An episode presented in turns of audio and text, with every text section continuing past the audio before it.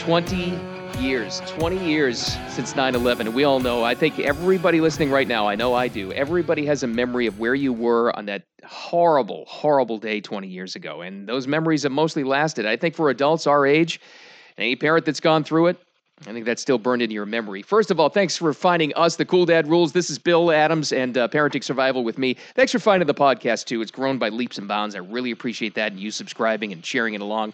But this is a different kind of deal, isn't it? This is a different kind of thing. It's like usually we talk about, know, issues the world throws at us as parents and how we deal with that and how we deal with certain situations. How the heck do you deal with really a life changing event like 9 11 was and is? And for little, little kids and you parents of, of little kids, how do you bring it up to them? Or if they're high school kids or college students, does it still have the impact that it did when when they were that young?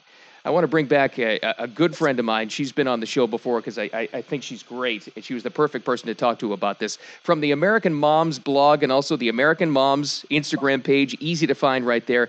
Brittany Richman you were, in fact, a, a former White House staffer. You were a uh, presidential speechwriter. You've you've been through that. You've seen it from the federal level too. But more important than that, you're a mom. So first of all, thanks for being here again. Oh, my pleasure. Thanks for having me. I don't know. I, I don't. I think here's. I can. I can start off with this. This is how my wife and I has, have always dealt with 9/11. There's certainly a lot of coverage. I mean, there will be on the 20th. But I mean, even when it was the 11th anniversary or the 5th or the 17th, there's always a special in History Channel. There's always something covered on PBS or the mainstream networks, whatever it is. We've always kind of made it a point to sit down with our kids and to and to show them exactly what it was because they weren't there for that. I thought that was a good starting point. Have you found that too?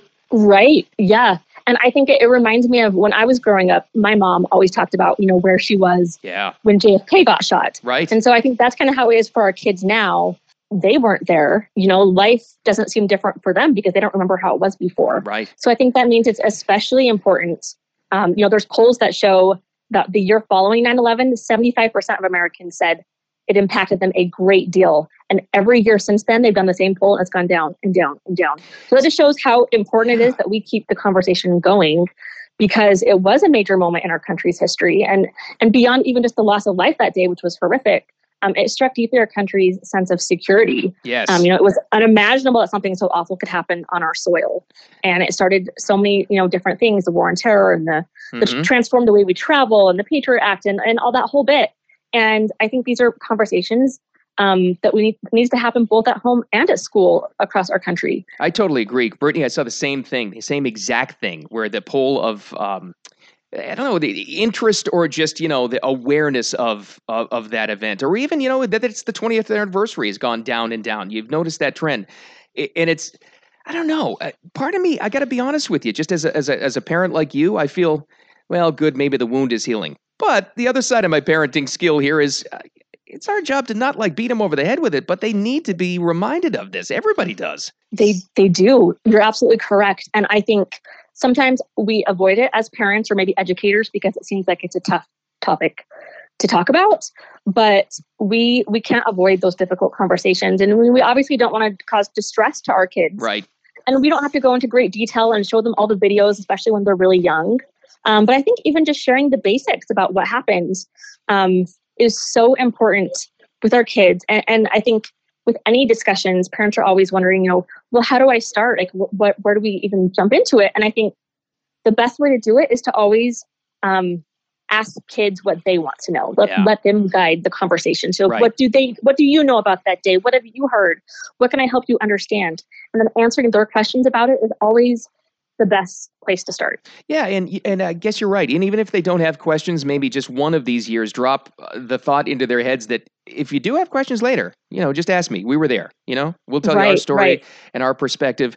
And it's in a, and again in a in a just bittersweet and sad way. I think one of those opportunities to teach a lesson is what's happened here recently in Afghanistan. I mean, we're literally still what we just went through, right, as a nation, right, had a result of what we're talking about 20 years ago.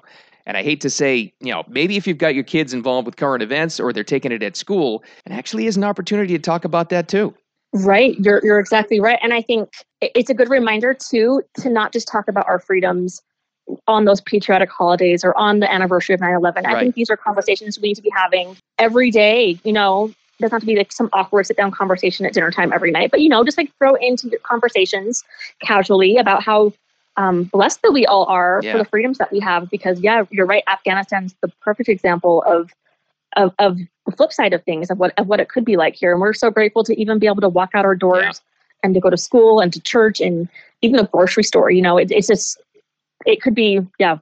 We're just we're very blessed in this nation. I think so too, and I think we talked about this when we, I last had you on. I think it was right before uh, July Fourth, and just ways to talk about you know patriotism, how grateful we are. Why not? And I will. I'll never be ashamed to say that. I'll never be ashamed to say how proud I am of this country, and I try to impart that to my kids too. You know, and it, it's funny Right. as they get older, though. I have noticed that they.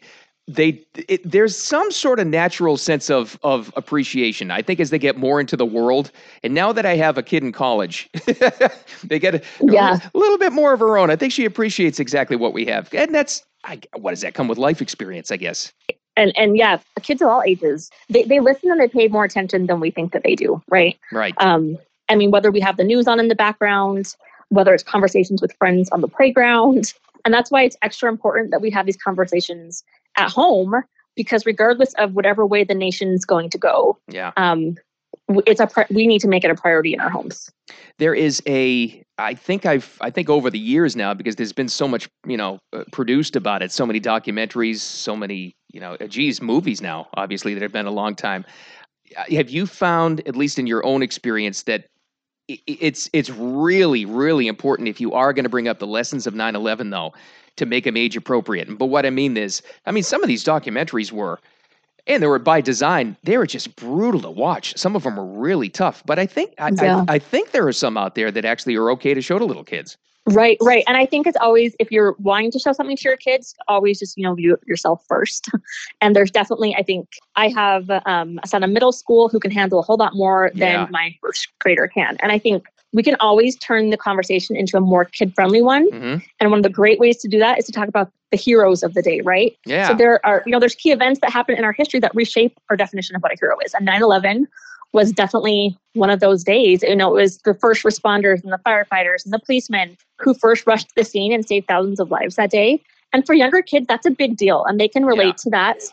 They know what a policeman is. They know what a firefighter is, and maybe they don't know what a terrorist is. So maybe that's too much for their little brains Mhm. to handle. But so turn it into an opportunity to talk about the heroes that day and how it was something bad that happened, but people stepped in and helped. And I think one thing that I've heard um, the last few years that I love is to kind of make 9 11 a tradition, um, make that day a day of serving your first responders in your wherever you live. that's Um, really do something good kind for them. Write them thank you notes. Take them a meal or a gift basket.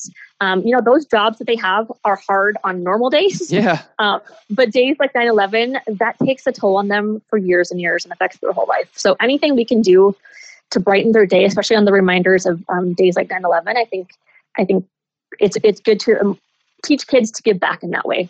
What a great idea. That that is really really good. You- know what? Nationally, why isn't that a day of service? We really should, or a day of thank you to our first responders. Right. As many great things that have come for that, and there have been, you know, with organizations. I love that idea, Brittany, where you really make it towards i- i- with little kids, you know, dropping something off at a firehouse or just saying thank you or a project or you know reading more about them. I love that, and which reminds me. As it, it's so ironic, you know, I, I've always kind of said, and this is kind of like one of my one of my true statements of just living in the world even in the darkest situations light always comes from it. And if you look at the years since how many great organizations have come from this that help out? You know like this I, the, the first thing that t- popped in my mind was tunnel to towers which Right. helps out these families of first responders forever and will always do it and i think it's raised a lot of awareness for for all families on uh, how great first responders are of any kind organizations like that are easy to find Yeah, you're right. You're right. And I think another um, thing, just to maybe make aware for your listeners, is I know a lot of churches across the country um, have are encouraging people all over the nation and the world to use the hashtag 911 day, wow 911 day, hmm um, and to, to share your little acts of kindness that you do that day and to just spread it, to just make it a day, a day of goodness. I love. See, that's another great one. See, that's why you're here, Brittany, to talk about ideas like that. I love that. That's awesome. And I will say this too. And I don't know if you've had a chance to do this with your family. If you can, if everybody listening who can, at some point in some time, you have the opportunity to go visit the Freedom Tower in New York at, at the site.